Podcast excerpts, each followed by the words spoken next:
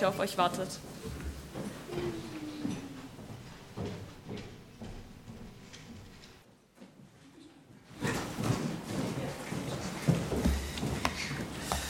Jawohl, die Kinder wissen schon, dass sie jetzt gehen dürfen. Einwandfrei.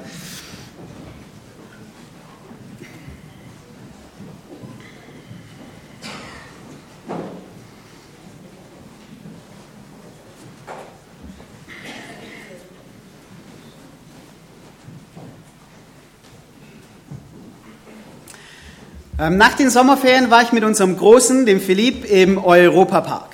Ähm, so ein Vater-Sohn-Tag. Äh, die Mama war mit dem Kleinen schon im, im Legoland in den Sommerferien und hat da so einen Mama-Sohn-Tag gemacht. Also Tochter gibt's bei uns nicht, wir müssen immer Söhne-Tage machen.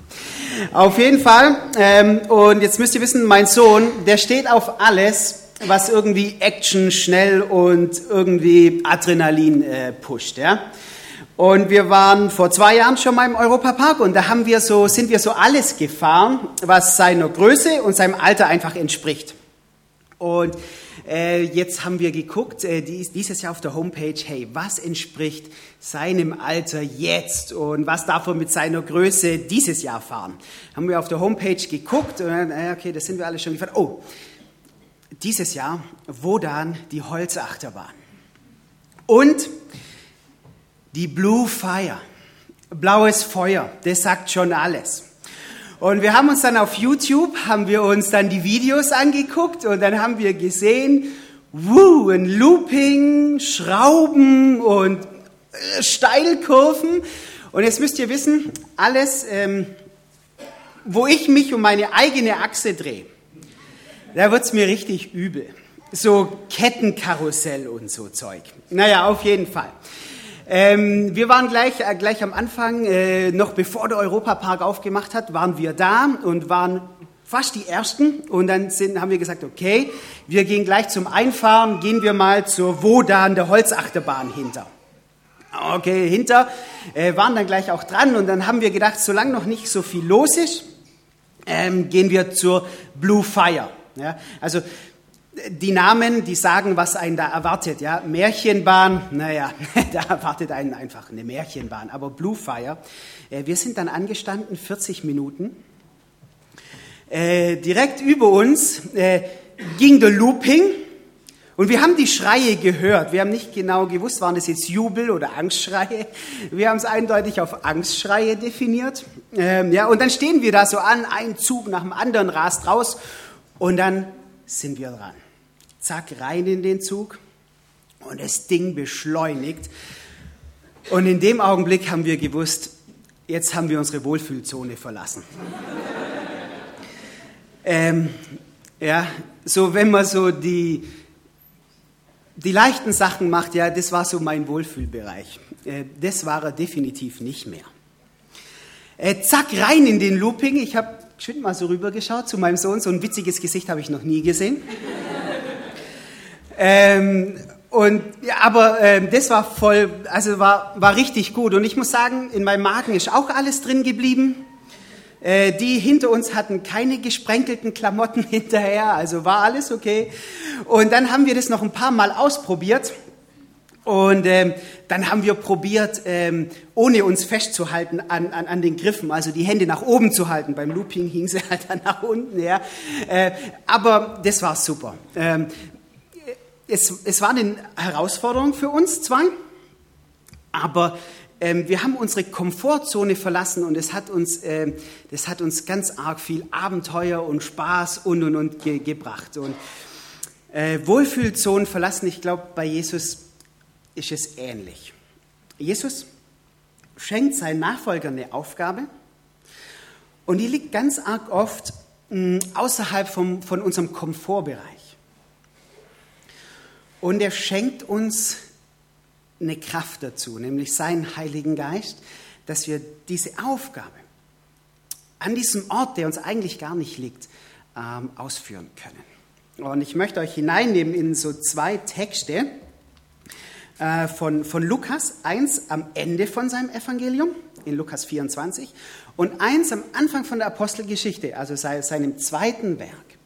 Und es ist, äh, da tauchen diese drei, die, diese drei Themen tauchen immer wieder auf, dass Jesus sagt, ich habe euch eine Aufgabe, ich sende euch an den Ort und ich schicke euch eine Kraft, dass ihr das machen könnt. Und ich lese uns diese zwei Texte mal vor. Lukas 24.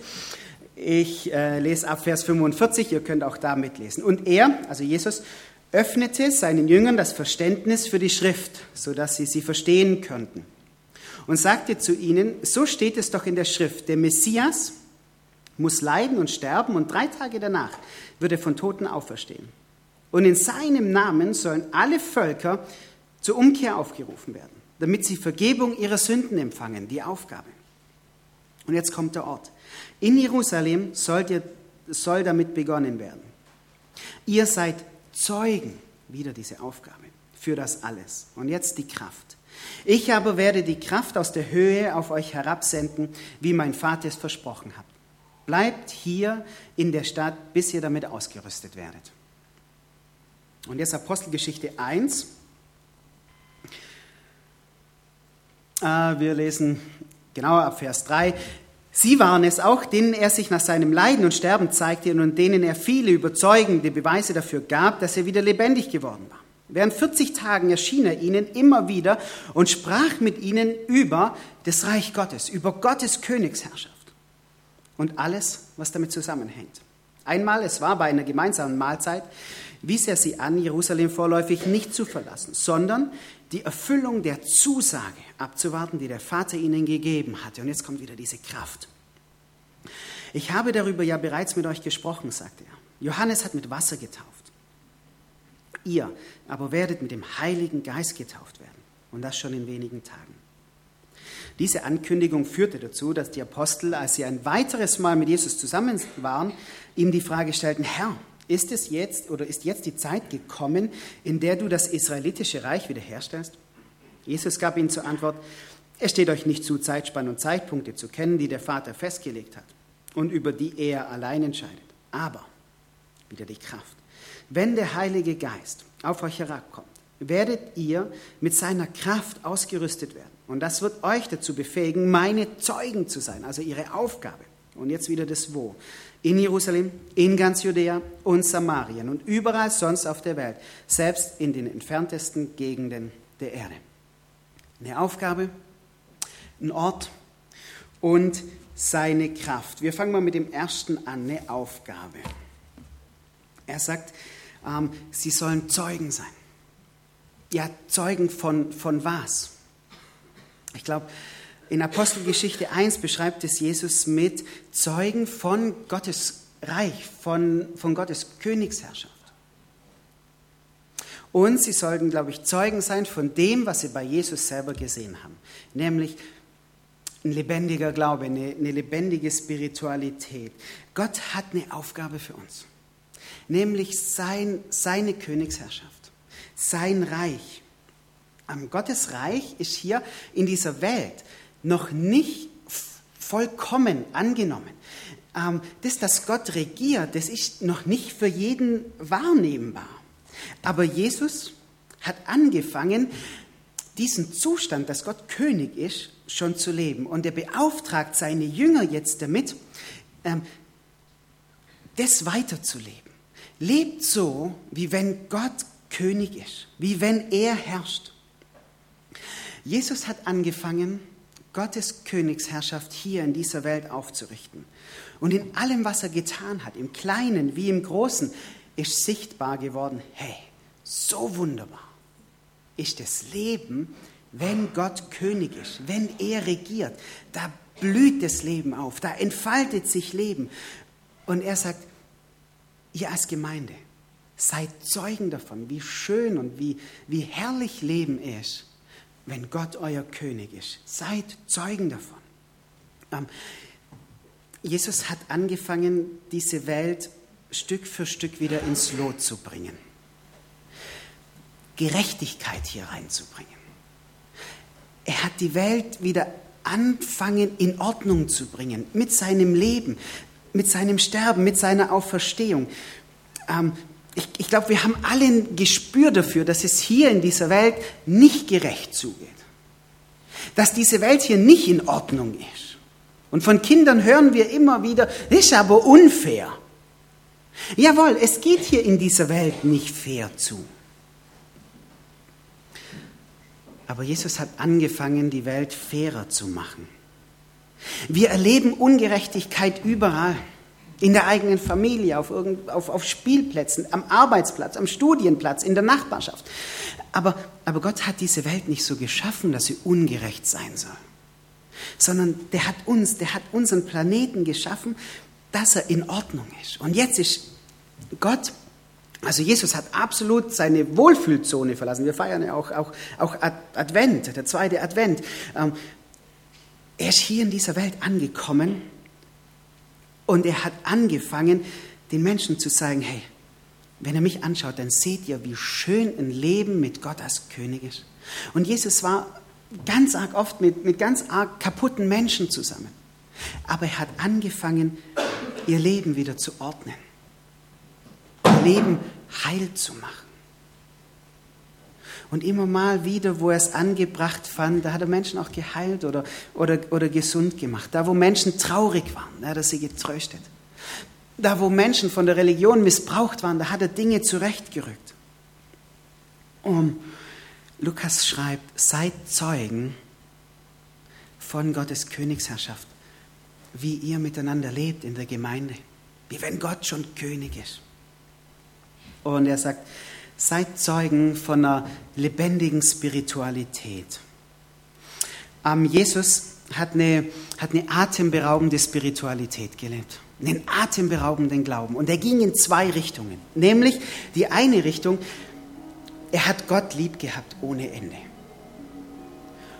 Und aus dieser Liebe floss direkt die Liebe zu den Menschen. Das finde ich faszinierend. Diese Liebe von Gott oder diese Liebe zu Gott, die endet nicht bei ihm. Die hört bei ihm nicht auf, sondern die fließt direkt weiter. Und, ähm, und er verspricht jetzt seinen Jüngern, ihr dürft auch so eine Spiritualität leben. Eine lebendige Spiritualität. Ähm, damals in, in Israel, da gab es zwei, zwei Sorten von, von Wasser, lebendiges Wasser und totes Wasser. Lebendiges Wasser, das war ein Fluss, das hat gesprudelt ohne Ende. Oder eine Quelle, da, da war Bewegung drin, da war Leben drin, das war lebendiges Wasser. Und dann gab es noch totes Wasser. Ähm, totes Wasser war, war stehendes Gewässer. Ähm, Wasser, das in Zisternen aufgefangen wurde. Das war dreckig, das war stinkend, manchmal vom, vom Abfluss von, von, von den Straßen aufgefangen. Ähm, das war Wasser, das war echt eklig. Manchmal sind da tote Tiere reingefallen und es war ungenießbar. In weiten Teilen zur Zeit von, von Jesus war Religion genauso. Ungenießbar, tot, dreckig.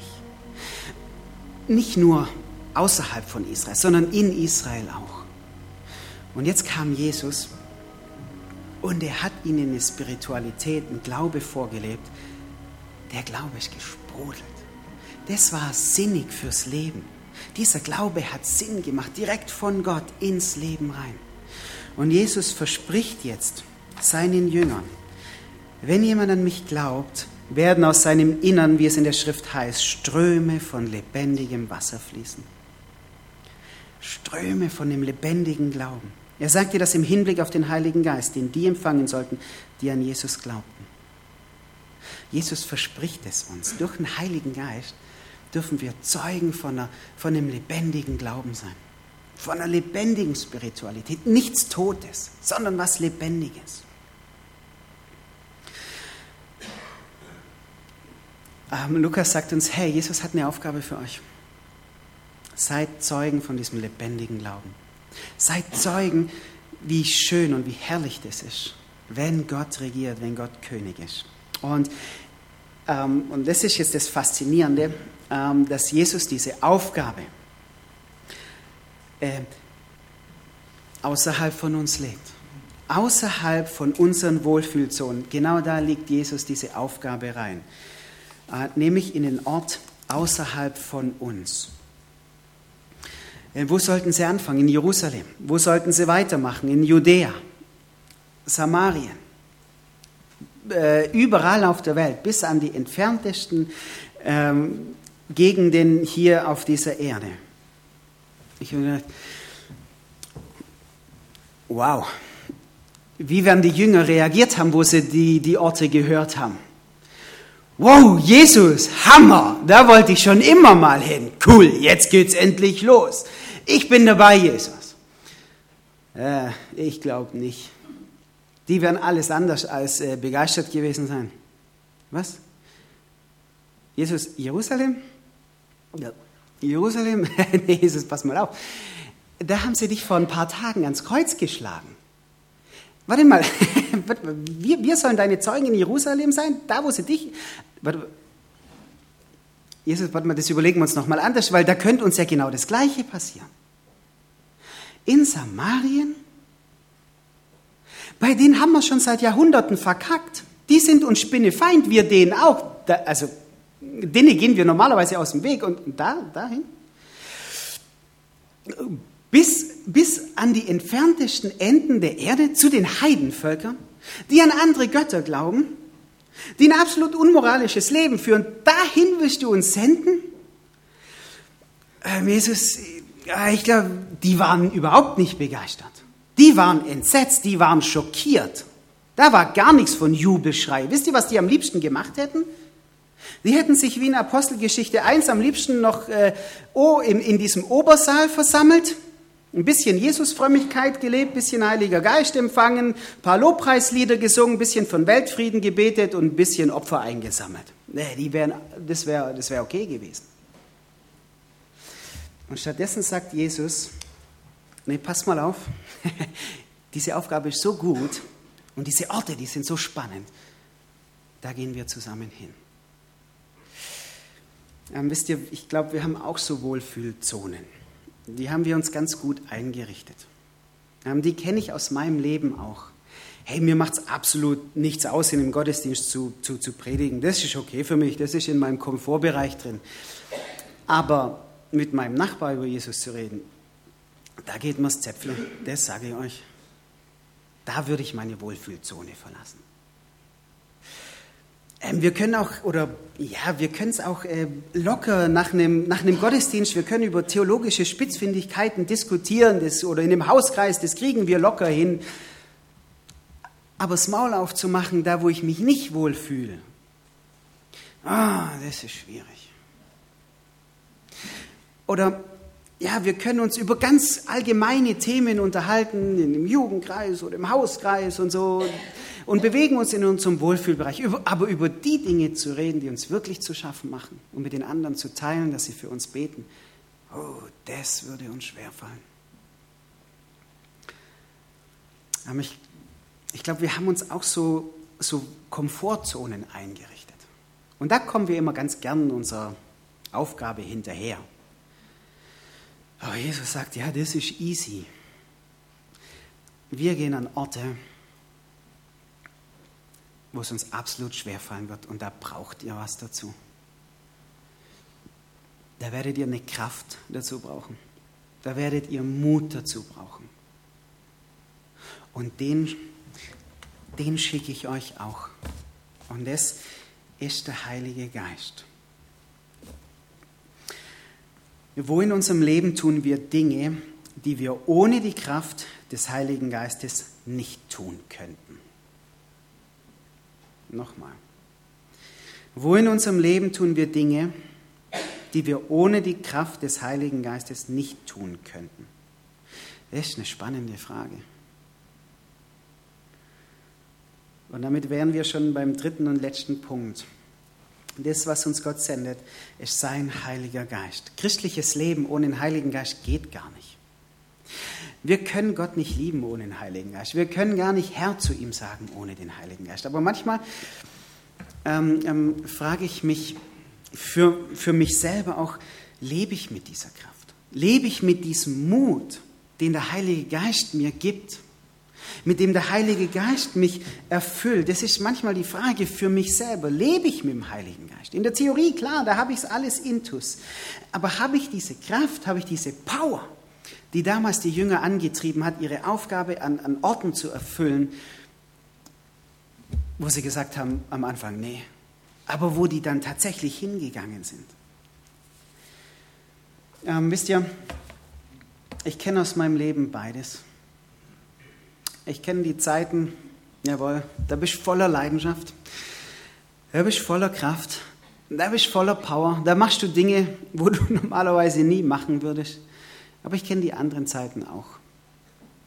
Die Zeiten, wo mein Leben so alles vermissen lässt, was, was ein geisterfülltes Leben auch so, so hat. Wo das Christsein halt so dahin, so dahin sieht. Klar, ich mache schon noch alles, was so zum christlichen Leben dazugehört. Und vielleicht geht es dir ja auch so. Du kommst noch drei, viermal im Monat in Gottesdienst und du gehst deiner Arbeit auch treu nach und du äh, singst auch toll mit bei den Lobpreisliedern und vielleicht machst du sogar noch Jungschar und äh, aber du merkst, das hat sich so eingespielt. Das läuft halt so dahin. Aber alles das, was diese ersten Christen gehabt haben, so, so diese Power, so diese Dynamik, das ist irgendwo auf der Strecke geblieben. Das, das, das war mal bei mir so, aber es ist irgendwie nicht mehr da. Wir, wir ver, verwalten unseren Glauben halt noch so. Und wir fragen uns, hey, wo ist denn die Power? Wo ist dieser Mut? Wo ist diese Leidenschaft? von diesen ersten Christen. Und wisst ihr, was ganz arg viele dann machen? Die sagen, okay, dann muss ich halt mehr Bibel lesen. Dann muss ich noch öfters in Gottesdienst gehen. Dann muss ich noch mehr beten. Dann muss ich, dann muss ich, dann muss ich. Ähm, wir waren mal mit unserem Auto unterwegs und dann ging es einen Berg hoch. Und dann auf einmal habe ich gemerkt, äh, das Auto gibt irgendwie kein Gas mehr. Da war irgendwie keine Power mehr da. Und ähm, ich habe dann Gang zurückgeschaltet und aufs Gaspedal gedrückt und da ging nichts mehr. Das hat nur noch gestottert. Die Geschwindigkeit ist immer langsamer geworden. Ähm, wir haben dann irgendjemand gerufen, der sich dann damit auskennt und so, und äh, dass er das Auto noch ein bisschen in, in den Gang kriegt. Und ein Freund von mir hat dann gesagt, jawohl, da stimmt irgendwas mit dem Luftmass Luftmassegerät und mit dem Steuergerät. Nee, ich kenne mich ja überhaupt nicht aus. Auf jeden Fall, das, was ich gewusst habe, das funktioniert nicht mehr. Und das, was ich probiert habe, ist, aufs Gaspedal zu drücken ohne Ende. Und wisst ihr, das machen wir oft auch. Wir merken, bei uns stimmt irgendwas nicht mehr. Es ist uns was verloren gegangen. Und dann drücken wir aufs Gaspedal und wir drücken und drücken und drücken und wir machen und tun und wir müssen und tralala, aber es ändert sich gar nichts. Und am Ende sind wir völlig frustriert und wir sind völlig ausgepowert, weil sich überhaupt nichts tut. Ähm, vielleicht wäre das einfache Gebet mal dran zu sagen, Jesus, bei mir schaut es gerade so aus. Ähm, ich spüre es nicht mehr. Es ist nicht mehr da. Vielleicht wäre es das einfach. Und zu sagen, fühl du mich neu mit dir selber. Fühl du mich neu mit, mit deinem Geist. Einfach ehrlich zu werden vor ihm. Ähm, wir haben den, oder ich habe euch diesen Bibelvers nochmal ähm, an, an die Wand auf eine PowerPoint geschrieben lest ihn euch nochmal im Stillen durch. Und vielleicht kam euch während der Predigt dann schon ein Ort oder eine Aufgabe. Und dafür ist dann die nächste, die zweite PowerPoint da, dass ihr das nochmal ähm, noch für euch so nachgeht. Vielleicht muss ich einfach wieder ehrlich sein vor Gott und ihn bitten, ich, ich brauche das wieder. Ich, ich, ich lebe da ohne deine Erfüllung. Und dann nutzt einfach die Zeit, die Musiker untermalen das ein bisschen, eine Zeit der Stille, um mit eurem Herrn Jesus zu reden. Und ich schließe dann mit einem Gebet von hier oben.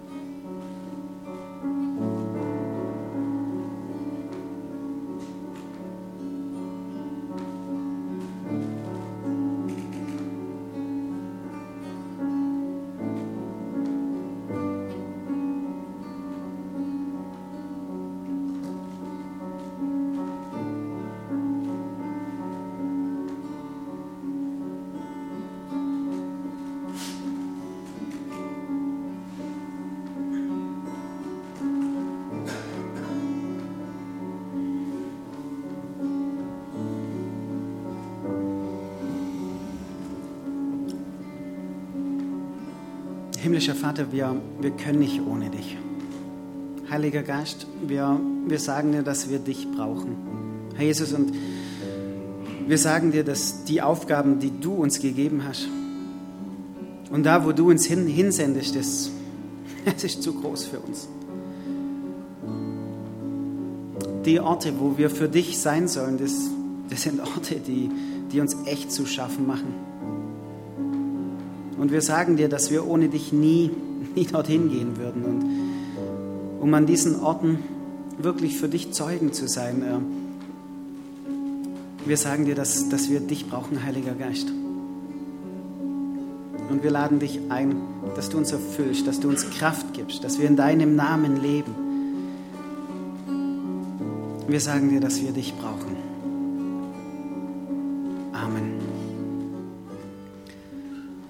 Team singt uns jetzt noch ein Lied, ähm, einfach zum Genießen und, und zum Zuhören. Vielen Dank euch.